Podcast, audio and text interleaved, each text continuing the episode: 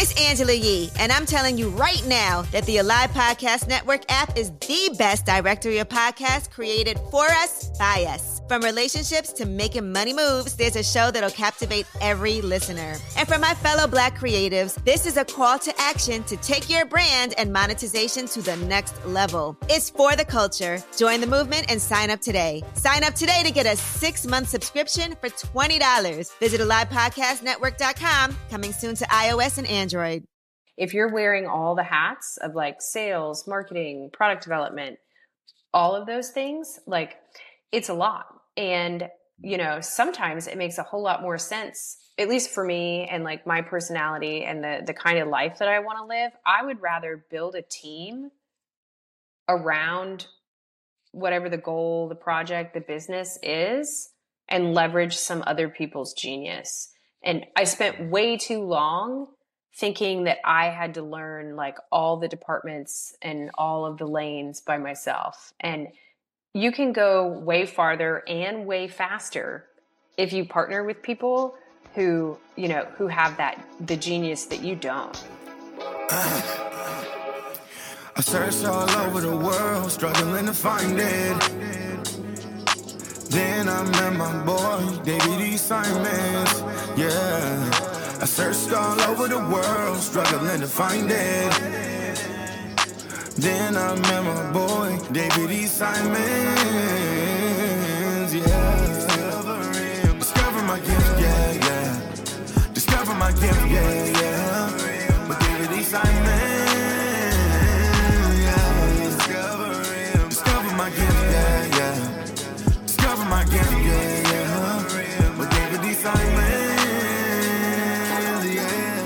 Welcome to another episode of How I Discovered My Gift. It's yours truly, David D. Simons. I'm honored and excited and delighted to have today's guest on the show, Devon Johnson. Devon is the founder and CEO of Dark Horse Capital and Dark Horse Capital Partners, a suite of dynamic investment and development companies focused on providing superior returns to investors through well researched and risk mitigated projects across diverse asset classes. With over two decades of experience in entrepreneurship, real estate investment, and consulting services, Devon is an accomplished deal maker, an investor with a true people focused heart committed to efficiency and profitability without compromising the quality of returns or client experience. Devon has recently opened the Capital Club, which I'm excited to dig into. We'll talk about that. Uh, a private mastermind and investment club focused on providing investors with varied, varied private investment opportunities with due diligence done for you uh, across private equity, uh, real estate, VC, debt, M&A, and more. She does the due diligence and they make it happen. So, Devon, welcome to the show. Thank you so much for being on. Thank you for having me. I'm so excited to be here. Wonderful, wonderful. Me too. I, I, have been looking forward to this conversation. Um, it, your your your conversation is going to be the first of its kind on our show. I got to say because we have not had a person that's really, really, really focused on investment, just to- totally right. That's what that's what they're into, and that's what they do. So this is a first for us, which is which is great. Um, Devon, can you just take us through the journey, right? Just take us through uh childhood yeah. to where you are today. Like walk us through. Whew, how how deep do you want me to go? Um, so I, I grew up in Atlanta, Georgia. Um, I was raised by a single mother. My parents divorced when I was really little, and um, you know, unfortunately, I didn't get to see my father a whole lot when I was when I was a kid. He was an airline pilot, lived in another state, so my sister and I were being brought up by our mother and full transparency, it was not a um, Norman Rockwell kind of childhood. There was a lot of addiction and chaos and everything that comes along with that in our in our household. Um, lots of lots of stress. A lot of that was centered around money and you know just a lot of uncertainty. Um, I have an amazing, an amazing relationship with my dad now, and um, fantastic relationship with my sister. And that's just kind of, you know, we grew up in a little bit of chaos. There's no way to there's no way to sugarcoat that. Um, and you know, I wouldn't trade it for anything either. There are certain skill sets that you learn in that kind of an environment, um, such as how to be creative. And I think that also was probably where the seed was planted for me um, that got me to where I am now. To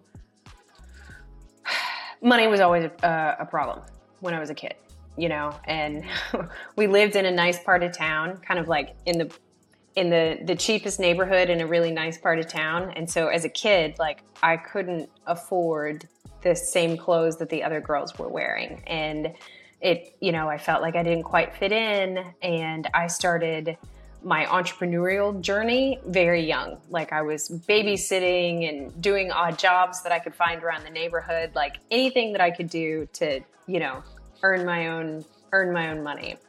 Um, yeah. so that's like early childhood. And then um, you know going through middle school and high school like i did really well in school. I was also a bit of a rebel. Um, i never i never liked to follow the rules. Um, you know i got great grades but i also skipped school a lot and um, you know did all of all of those things that us rebellious entrepreneur types tend to do. And oh, yeah. um, you know through my through my 20s i um, i struggled quite a bit. I had some success and then you know i was like i was always determined to be an entrepreneur. Like that was i was not willing to really do uh, what anybody told me to do. I had odd jobs like tending bar and was always trying to start something on my own. And i finally had some success in my mid late 20s with a, a, retail business that did pretty well and um, ended up having to exit that retail business after a little while. And um, you know like i had a partner when i started he was the bank i was the brains it wasn't working so i was i was essentially i was forced into a buyout and that is when um, that was one of the best things that ever happened to me I, uh, because my identity was like super tied up in what I was doing at that time. I'm Devon, the, you know, retail store owner. I was like, my identity was so tied up in what I was doing. And it's like the universe, God, whatever you want to call it, gave me a gift. Kind of like you're gonna you're gonna figure out who you are with without this uh, without this business. So exited that company, had some cash, and that was when I decided to buy my first property. I was 29, I think, 29, and uh, bought my first house and decided I was going to renovate it with my own two hands, you know. Between like Googling YouTube and calling my dad on the phone crying, I was determined determined to figure it out by myself. And um, that's when I, I got the bug to go into real estate. Mm. was uh yeah so i was 29 was i 29 oh my gosh i'm 39 now so that was 10 years ago. Um yeah and that started me on my on my real estate journey. So i started off as a residential real estate agent and i didn't know what i was doing didn't know anybody really so i just started like knocking on doors um, to build up a client base and I did that for uh, for quite a few years, and I, I, built a property management company, and that was pretty successful. And then I, I sold the property management company because it was sucking the life out of me, and. Mm. I started working primarily with investors um, as a real estate, like a residential real estate agent. I worked with investors that were wanting to buy rental properties because um, I figured out that they were repeat clients. You know, they would buy more than more than once a year. Um, right. And I just had a really good, I had a really good knack for, you know, seeing a house that could, it needed a little bit of love. It was in the right area that it would rent well. Um, and the place that I lived was a second home market. It was like a, a, lake community. It was kind of a vacation destination. So then I started working with a lot of clients on Airbnbs too. And keep in mind, this is like eight years ago before everybody was doing Airbnb or short term rentals. Um, right. And did really well with uh, with that clientele and those types of properties, but I was just super burned out. Um, mm. I was like, I lived on a hamster wheel because I would just eat what I kill, eat what I kill, eat what I kill. So if I wasn't getting up and grinding and answering the phone, I wasn't making money. Um, and I had, I think I had like maybe one rental property around that time, and you know, so I had a little bit of passive income, but not not a ton, and really just got super burned out. And then I got a sign from God to move to Nashville. So I did. I like I walked away from my real estate business. I just like shut everything down, uh, put my books and my clothes in my car, and moved across the country. That's bold. It was. Wow. I know it was crazy. I've done a few crazy things like that in my life. Like I, I didn't wasn't sure how deep we wanted to get on like the. Team. Oh yeah, we can go deep. Let's let's scuba dive. I've done yeah. I've done things like that a few times in my life, and it's it's always turned out really really well. Um, yeah. But yeah, I got this I got this sign to move to Nashville, so I moved, um, and I got here and was like, oh, okay, now what? What am I here for? No clue. And I really, really, at that time, I really wanted out of real estate. I was just so burned out. And, you know, friends and family were like, oh, you should sell real estate in Nashville. You'll crush it. You know, properties are much more expensive here. And the thought of that made me want to cry. I was like, there's, there's got to be a better way to make money. Mm. I was doing well financially, you know, for the small town that I lived in, but it's I did I didn't have quality of life. Mm. You know? Mm.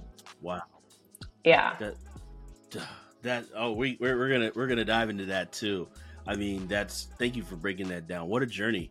Um to, so so Devon, when you think about it, what is your most dominant gift? Connecting with people. Hmm. And when did you when did you like you know how you you operate in a gift or you operate in something because it's so natural to you, you just do it but when did you realize this was like, like either you had the revelation that this is my gift, this is a gift that I have, or uh, a moment when you you can look back and point to it and like, oh yeah, I was definitely doing that or operating in that, even at, when I didn't know it. Yeah, I don't think I knew that for a really long time.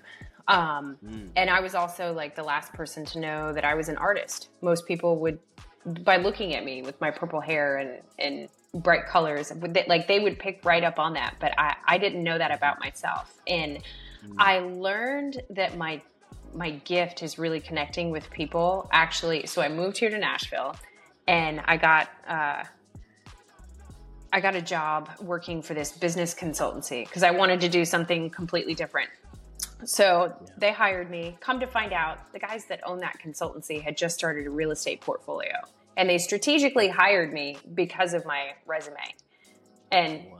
so I ended up working in real estate again, but in a totally different uh, in a totally different aspect. And I really helped to build this company. They they sold properties to investors. I helped raise money for the fund and I built out all the dispositions and I, I did a ton of volume by myself. And it was my my boss at that company that told me one day, like he had zero real estate experience, really.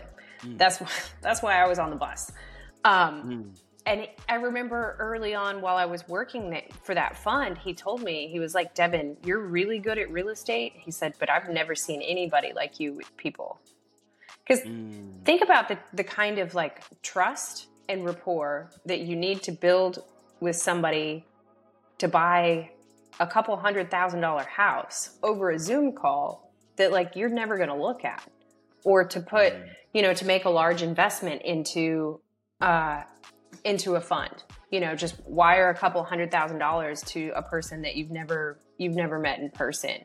Like you, yeah. you've got to really be able to connect, right. build trust, help people understand what's going on, and you know, I was I have a really good knack for uh, for that and and building relationships with everything that I do now, the types of deals that I source, it's 100% a relationship business. Like wow. you can't google those opportunities. Mm. You have to be in the right rooms, meet the right people, and if if they don't like you, like you're not going to get access to the deals. Mm. That's good. That's good.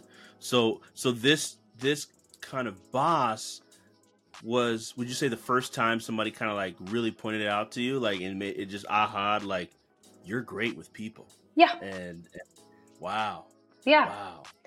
And so you pretty much went through a large portion of your entrepreneur career operating in it but not really knowing that you were like consciously knowing that this is a gifting you were oh, excellent at. Yeah, I didn't have a clue. Um, my, one of my first like real jobs was teaching preschool when I was like 16. You know, I was an assistant preschool teacher in uh, in a church, and I think a lot of it probably started there, but I, I didn't realize it. Like, think about managing the emotions of 23 year olds four year olds all at one time. Yeah. You know, like that takes that was the most exhausting job I've ever had in my entire life too. like I can only imagine. um and then I spent years like waiting tables and I I made a ton of money. And bartending. I made a ton of money. Wow. You know, and it was because of the relationships that I was able to build with people. People wanted to come. Mm to the places that I worked when I was when I was doing those things. It was, you know, the food was good. Yeah, you know, I worked in some nice places, but it was more it was the connection. Mm. They wanted to visit me before they went home. That's beautiful. Beautiful. So take take us back to that first business or maybe it's not the first one in real t- retail but the one where you were the brains and the there was the banker um talk to us about how that opportunity came about and how that built up and just and how you your gift was leveraged to build that up i imagine right uh in, in that as well. Yeah. So that was that was a cool business. So what it was was um it was a, a gourmet food store. We sold like specialty olive oils and balsamic vinegars and that opened that like 15 years ago. That concept is super popular now. They're everywhere. But at that time, there were there weren't very many of those types of stores. And I saw the concept while I was on vacation. And immediately, like I was on vacation, there were it was like these flavored olive oils that you could taste before you bought them. And I was like, this is so cool. I wanted to buy like a whole case of this stuff because I couldn't get it back home. It had a souvenir aspect to it. And mm. I, I, love to cook. I'm a huge foodie. So okay.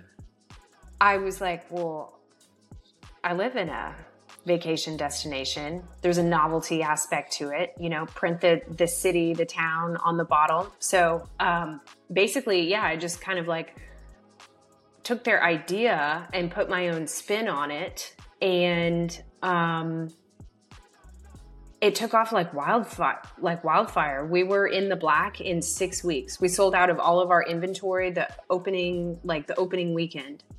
Um, so I, I put the store in a high traffic location. So there was tons and tons of foot traffic. And um, i incentivized my staff. You know a lot of times you go into a retail store people are like let me know if you need anything. Right, right. well what's it like when you go into louis vuitton or chanel you know?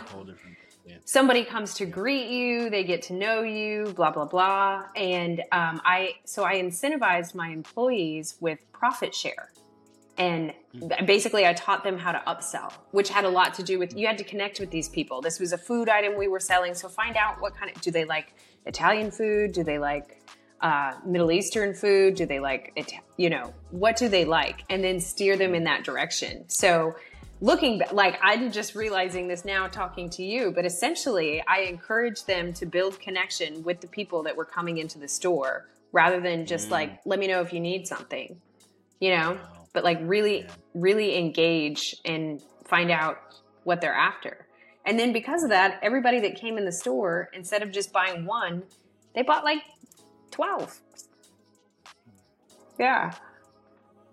Amazing. If, if you don't mind, could you talk a little numbers like like how like food food businesses are not easy, right? Uh, uh it's it's very difficult. So to be in the black in 6 weeks is is no small feat at all. That is a, a crazy accomplishment just that in alone in itself. And then um, for the listeners though that might be curious to to get into that space, what what, what kind of numbers did that restaurant? Uh, that's a restaurant. That food business end up being doing? Yeah, so it was it was a really unique business, and one of the reasons that it worked so well is because the markup on the product was about twelve hundred percent.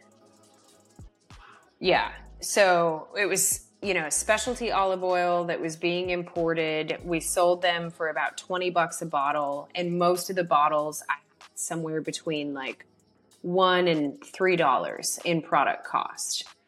Um, yeah, and I think the key for me was also because I put it in a high foot traffic area in a tourist destination. So I didn't have any advertising expenses, but I paid a ton in rent um, to have that strategic location. And, you know, we did do some online sales, but most of it was, you know, was from people physically coming into the store. And there were quite a few other stores uh, that popped up that were buying from the same supplier and we were always like our numbers blew everybody else out of the water. And it was 100% because of the locations. When i opened several other locations and i put them all in high traffic tourist areas like i opened one in myrtle beach and i put it in this uh, this development called broadway at the beach where there's just like there's tons of activity going on. That's where families are coming when they get off the sand to do mm-hmm. you know play games and go out to eat and stuff like that. So i think like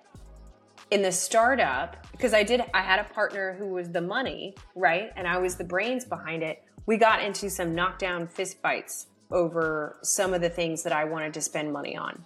One was like some of the, the branding with um, the shopping bags. I made sure they were incredibly beautiful because people walking mm-hmm. around we're gonna see we're gonna see the shopping bags and like the signage spent spent money. It was hot pink. So like you couldn't mm. you couldn't miss it. You oh, nice. you had to notice the sign.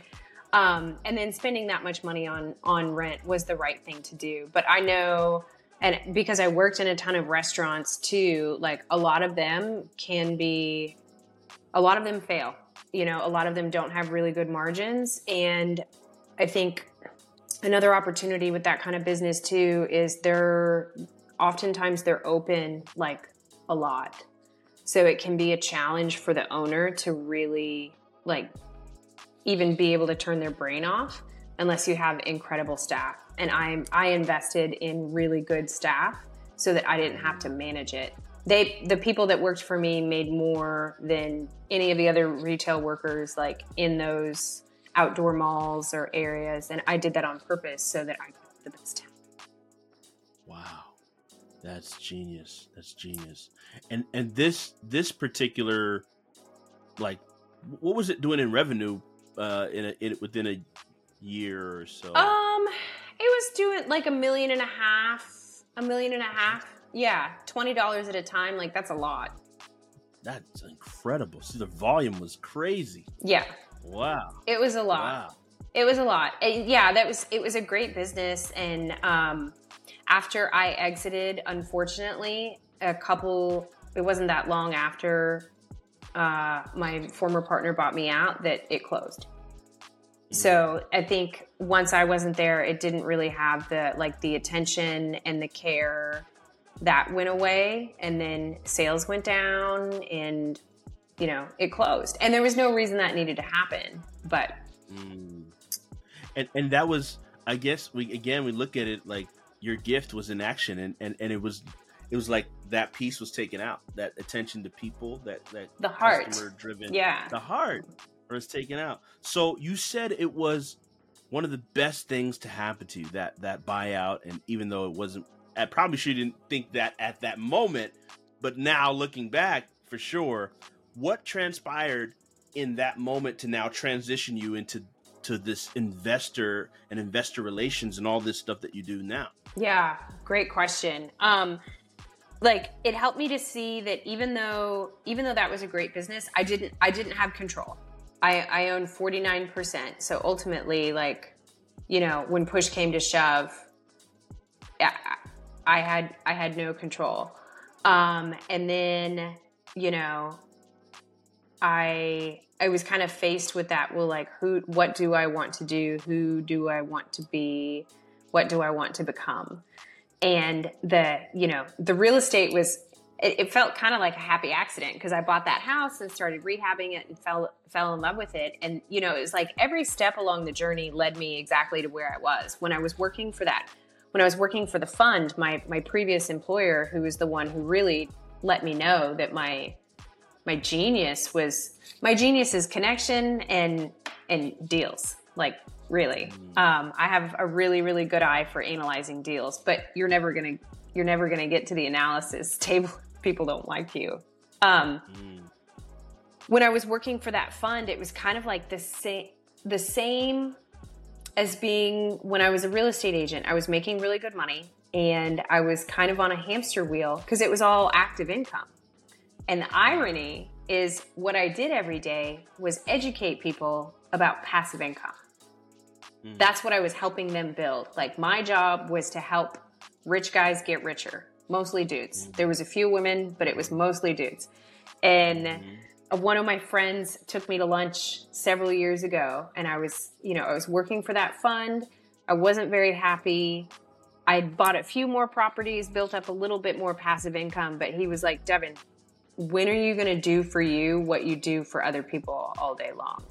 And it was like, whoa, whoa. And that, like, the light bulb, the light bulb really kind of came on then. And um, I stopped working for that fund and started, like, doing my own thing. I started, like, raising money for my own projects. I started doing um, consulting for a lot of different real estate operators and helping them build and scale. And then I just had tons of people constantly reach out to me because at this point, like I've been working with investors for about 10 years.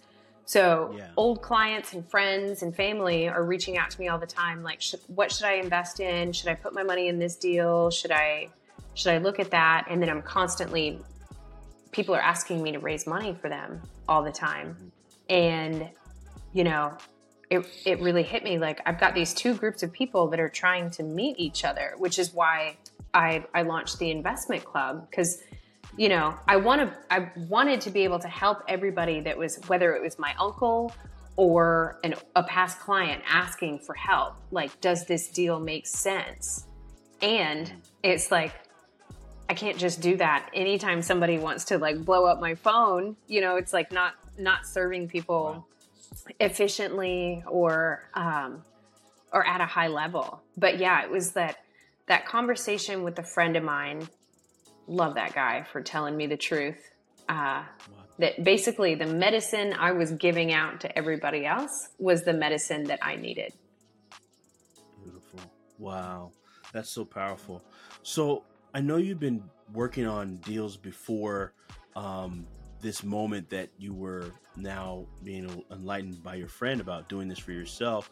But can you talk about that first project that you're now doing that is kind of like for yourself or you're managing completely for yourself and and what you, you can give as many details as you want on that or or, or, or, or that you can but that first project what happened uh, through that first that journey and then after what did you feel like after accomplishing it i was terrified um, mm. I was absolutely terrified. So I was I was done working with that fund and basically like I was I did not have very much money in the bank.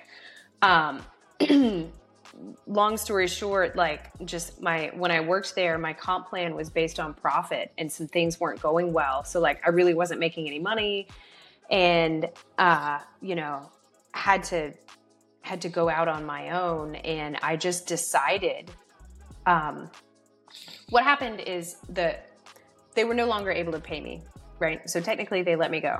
And news spread very quickly. I got like a dozen job offers within 48 hours. Tons of people yeah, tons of people wanted to hire me. They're, you know, asking for me to come work on their projects, blah blah blah. And that's when the light bulb came on that like, oh, I was probably that, that I'm way more valuable than I'd given myself credit for, you know. And uh, so I just decided to jump in the deep end of the pool, and really didn't know what I was doing.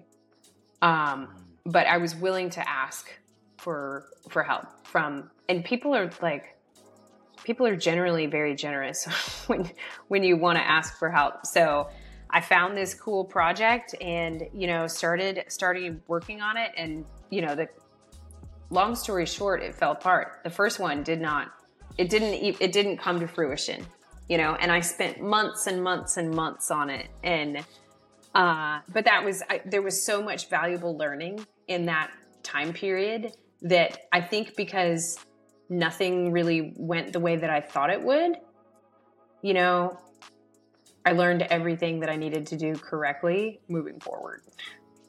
Mm. I was trying to do way too much of it myself, honestly, yeah. on that first one.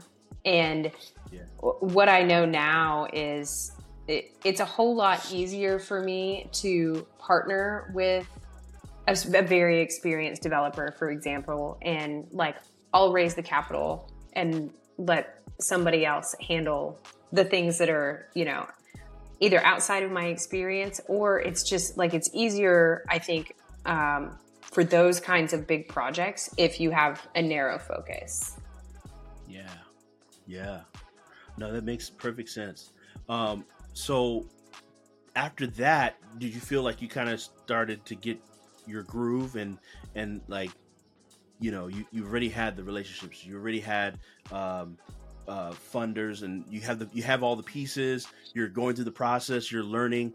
Like so one of the things we talk about on the show is the, the development phase. There's no there's no going around that. Everybody has to go through development whether whether it's uh, you're in construction you got to learn how to you know develop buildings do all that things whether you're building an agency there's a development process to everyone and so it sounds like this was your development process. Um, could you speak to the behind the scenes of that a little bit? Like, you know, you're asking questions. You know, if, if somebody wants to become better at something, they have to really put in some work and some some honestly some hours, some unseen hours, some late nights, early mornings, uh, sometimes to really get this dialed in.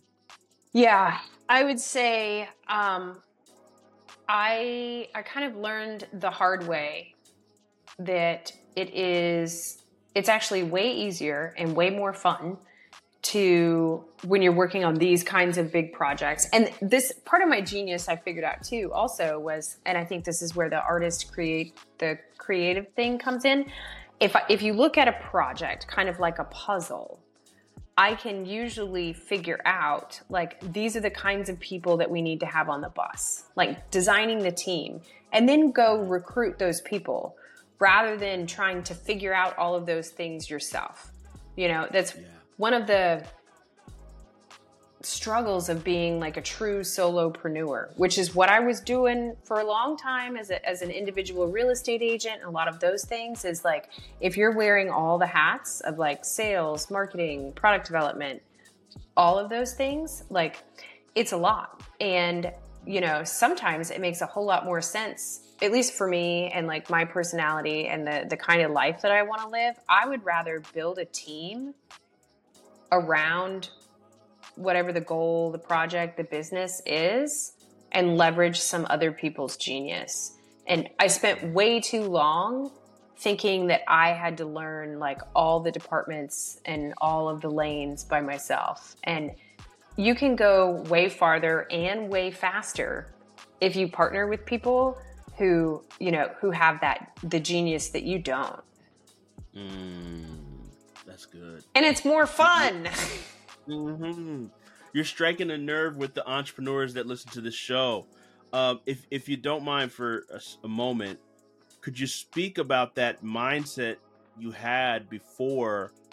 You know that hustle, grind, grind mindset, and and and the conversation we've had. You you said that you want everybody to experience passive income. Yeah. You know, instead of that act, only active earned income. Um, and if you could just speak to the entrepreneur that's listening to this and and is right now in that spot where you're where you were um, a while back of if it's going to be, it's up to me, and you know, not looking from a team perspective. Yeah, totally. And you know, I think going all the way back to childhood, like I kind of I learned that is how like that's what kept me safe and protected me when I was little. Like you know, there were a lot of times that my sister and I we were like we were really kind of looking out for ourselves, and while it served me then, it actually held me back um, as an entrepreneur because I still, you know, if it is to be, it is up to me. And investing, I feel like is a is a team sport too.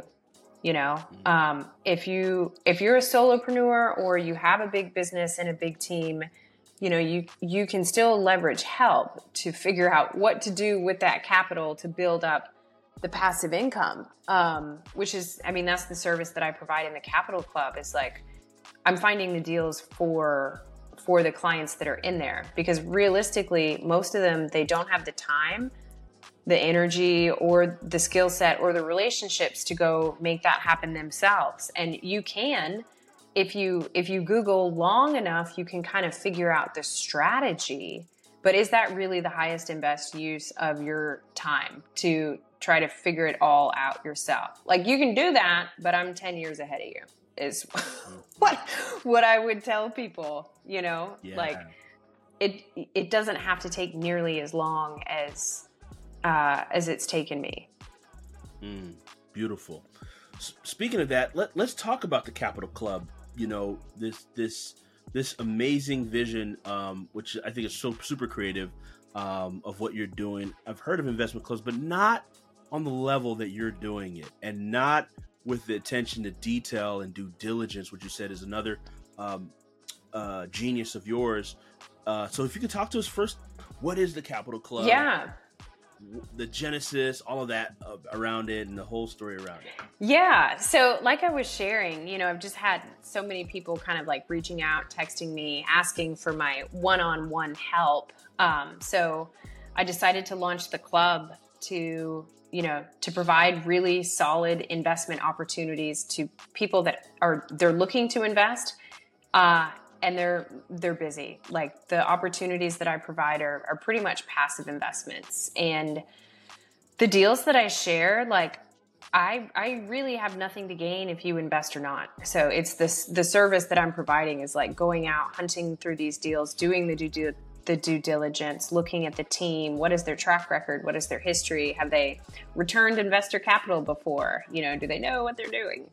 Um, what are the risks and how are they being mitigated? And I've I've looked at some other investment clubs too in what they do and what I do, and um, most of most of the other ones that I've seen, like the person who's running the club does have something to gain in in most of the deals, or they're like super niched. It's just like one particular, like multifamily real estate. That's all we do. And while that's, uh, while that's cool and all, like what I know from most of my clients are they're entrepreneurs. I've got some uh, some doctors and athletes too, but like most of them are they're internet entrepreneurs, they're marketers, they're agency owners, um, a world that I know very little about. I'm surrounded by y'all, but I just don't know anything about what you do. And um, they want variety, or they don't even know what they want. They're like, should I buy an Airbnb? Should I even invest in this? Should I invest in that? And so rather than try to niche down super narrow, I essentially have built a buffet. So there's there's a variety of things on the table. Uh, some are more geared towards capital preservation. The guy that's like, I've worked way too dang hard to make this money. I don't want it going anywhere. I want the safest vehicle you have. That would be kind of like the white rice on the buffet, you know? Mm-hmm. Like yeah. it'll fill your belly and it'll get the job done. Uh, right. And then some other, you know, everybody's risk tolerance is different. So if somebody is younger, maybe they don't have a family yet, they're making money like crazy, they might be more willing to take some risks. Uh, so they might be interested in like a venture capital type opportunity.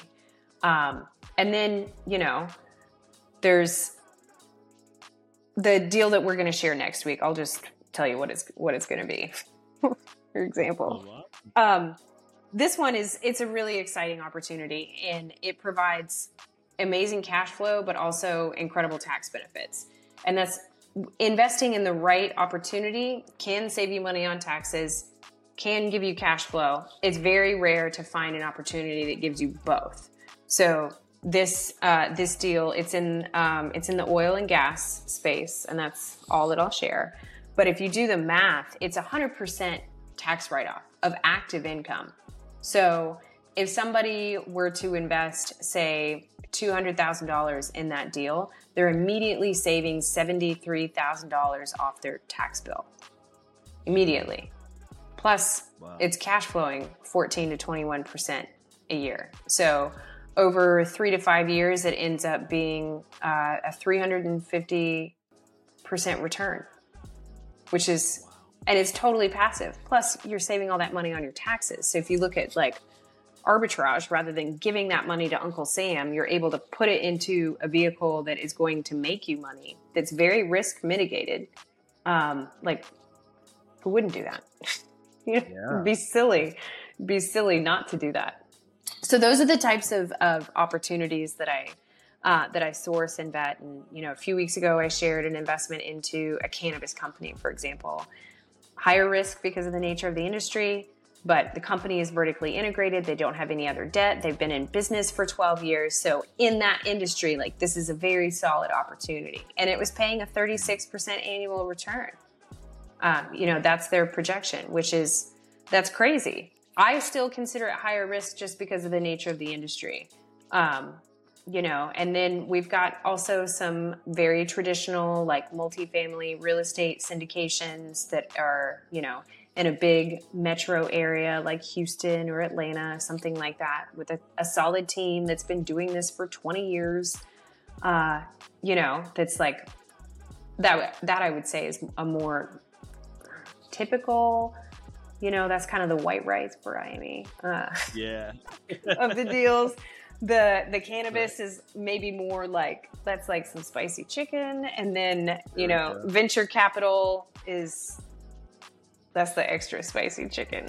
Uh, but e- but even still, with those opportunities, the ones that I'm going to share are not the absolute moonshots. I'm I'm looking for what what teams have the the best possibility of success. Have they taken companies public before? Who's on the team? Who's invested? I shared. Uh, a tech incubator a couple of weeks ago that Grant Cardone is very heavily invested and the team is incredibly solid and you know, like you're not going to find that opportunity on your Instagram feed. Wow. It's so, so I love that. I mean, so can you speak to, you know, the person that's thinking of getting investing, right? What is that criteria that they should be looking for? You kind of mentioned, I think you kind of hit, hit on some things, and and there's certain levels. It feels like there's layers to this investment world, right? So you, I kept hearing you mention team, team, team, team, team. Um, that seems to be one of the pillars. What other pillars are are critical and that most people miss it when it comes to investing? In my opinion, team is one of the most important. Um, wow. You know, who are these people? What is their track record? Um, that is like the most important thing. Um, one of the, the second I would say is like kind of the thesis or essentially like the business plan. Uh, does it make sense? are like for example if someone is saying i'm gonna i'm gonna remodel an apartment complex and i'm gonna sell it at a price that is just not realistic in today's market then that would be a faulty thesis you know like that's never gonna get off the ground. Um, also some things that i look at too is that which goes back to the team how much skin do they have in the game? Uh, like is their own money invested or how you know or like how is the deal structured? So i shared a um, it was a development project and the way that their deal is structured yes they've got some some skin in the game in terms of money invested but the developer doesn't make money until all the investors make their money the way that the the deal is is structured he's got a 25% buffer, meaning mm. if he if he misses the mark by 25%, investors still get paid and he makes zero. So he's willing to wait until the very end of this 18 to 24 months to make his money. And he's been doing it that way for 10 years and he never has trouble getting investors to invest into his deals because he makes sure that that the investors are taken care of first. So those are some of the things that I like to look at too. And for me there's not like there's not necessarily a hard and fast rule for any one of those things, but it's kind of like it's kind of like a sniff test is the way that I look at it. You know, if there's a couple of things that are, um, you know, like okay, you've got ten years of experience, that's that that will give a pretty high high mark. Or if somebody has less experience but they're willing to not get paid until the very end, that's an opportunity that I'm going to look further into. Yeah. I love that. So I'm I'm trying to think from the position of somebody listening. What about deals where all of those things look good? Everything like it passes the sniff test, it passes the the the, the criteria, looks good. You know, because you do see that from time to time where everything looked great, but but then something happens or or, or the inevitable or something something that you just didn't didn't expect. How did how does one deal? You know, risk is a part of the game. Yeah. So how does how does one over? I mean, I guess you can't overcome that essentially, or you just kind of like you know that's part of the par for the course. Like how how does one think about that? That's a great question. Um, and yes, not everything will go 100% according to plan. And that's one of the questions that I ask people when I'm analyzing when I'm analyzing their deals and we're sifting through is I want to know when did things not go according to plan and how did you handle it?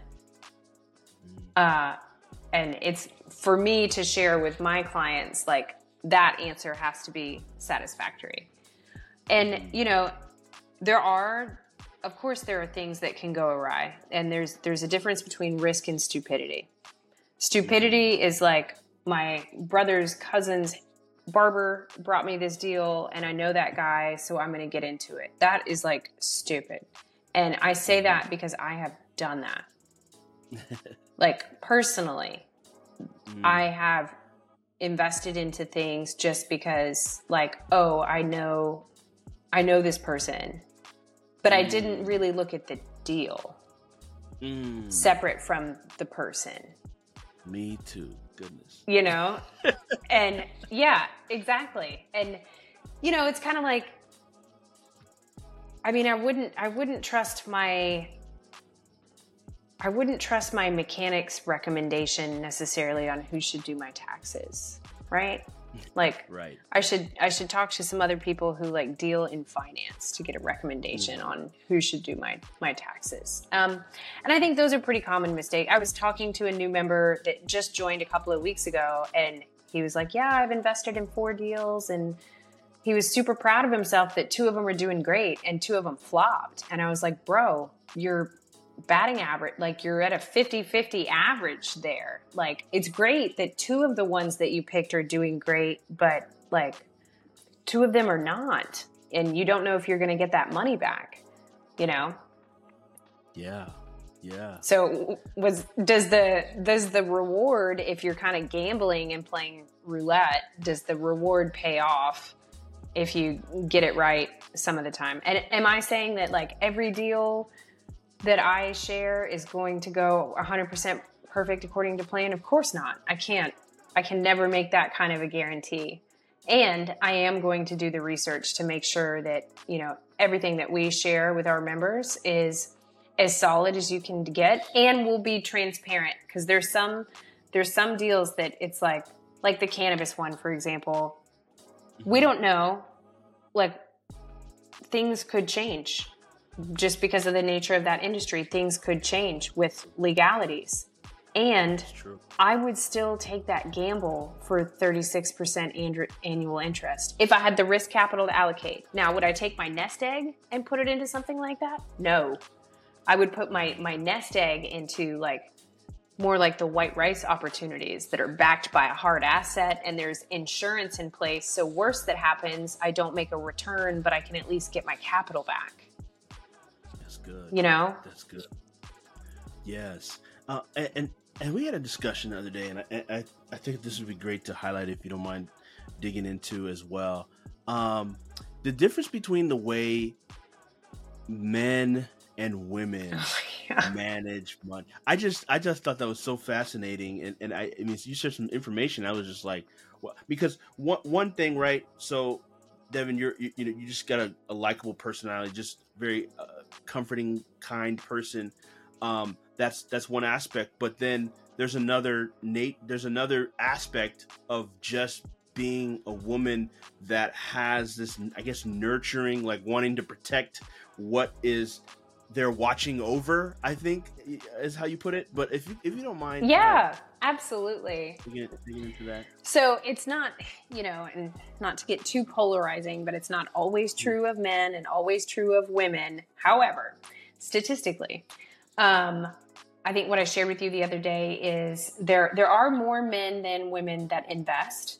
However, women tend to be better investors, and I think a lot of that has to do with the fact that by nature we are a little bit more risk adverse. So it does take longer to get a female investor usually to like jump into an opportunity, but she takes a lot more time more often than not, like really analyzing um, the risks. And, you know, I think a lot of that has to do with just like biology and, you know, the way that we have evolved as a species is like there was a time when you were out hunting the buffalo and we were in the cave or the tent or whatever, like keeping the little ones alive. So our like our radar is just tuned a little bit differently. Um, and if you look at like Fortune 500 companies, I think there's 47 that are run by women, and they are more profitable than the other 450 ish that are run by men. So more men are doing it. However, the ones that are ran by women um, are are more profitable. And I think that's just like that is a lot of our like protective, nurturing nature. That's like I mean, God just kind of made us made us that way, you know? Yeah, yeah, agreed. Well, no, thank you for sharing that. Um, so somebody may be interested. Somebody interested in getting involved with the Capital Club. How does how does that go about? What what, what are they how do they do? Uh, yeah, just go to um, thecapitalclub.io and I, there's a little button there to like book a call and they'll either talk with myself or uh, Dan, my right hand man, and we'll, you know, walk them through what it what it looks like. But there's it's an annual membership to come into the club and we share a new deal every week and you can participate in whichever ones make sense for you. And then we provide some education and master classes to help other like wealth building strategies bring some of those experts in for for the members as well? Beautiful beautiful. Um is there anything i didn't ask you about that you think the audience should know either from an investment standpoint from the capital club any aspect that i didn't touch on? Because there's so much to the investment world. There is so much. Um I would say start. Like just start. And it, starting might be just getting in the right rooms. You know, like you don't have to start by going down a Google rabbit hole or starting by throwing a bunch of money into something that you're not sure about. Uh, but like, get into the right rooms. There's people that have gone before you that will help you. So just start. start. The art of the start. Just got to start. I love it. So, Devon, we ask every guest on the show this same question. You weren't prepped on this question. Uh, and that question is what's the difference between one's gift and one's purpose? Oh. One's gift and one's purpose. Good question. Um, I think your gift is uh, your your gift is you know your unique ability unique genius that god has given to you and your purpose is what the hell are you going to do with it mm. you know mm. truth what are you going to do with it and so for me like my gift connecting, analyzing deals, uh, and then my purpose is to my purpose is to help other people get off the get off the hamster wheel. Mm. Well stated. Love that. Thank you so much, Devon. We're gonna plug all of the information for people to get connected with you. Um, um, is there any social handles we should let them know as well that they can get yeah, my my Instagram is very much my my daily life. I'm at yeah. Devon D E V O N Ryan R Y A N Johnson J O H N S O N and uh, same Facebook Devon Ryan Johnson. I'm pretty easy to find. The girl with the purple hair. That's me. I love it. Thank you so much for being on the show. We truly appreciate you, and thank you for all you do. It's been my pleasure. Thank you so much for having me. I searched all over the world, struggling to find it. Dear listener, I would like to thank you so much for listening to How I Discovered My Gift with yours truly, David D. Simons. As a token of my appreciation, I would love to give to you my most important piece of work to date, and it's called the Purpose Gift Tape. It's a motivational mixtape geared towards helping you to identify your gifts, which ultimately lead to you discovering your purpose. This is a six track album I poured my heart and soul into. It includes beautiful beats and amazing spoken word over it. And I'd love to give that to you as a free gift, as a token of my appreciation for being a part of the community.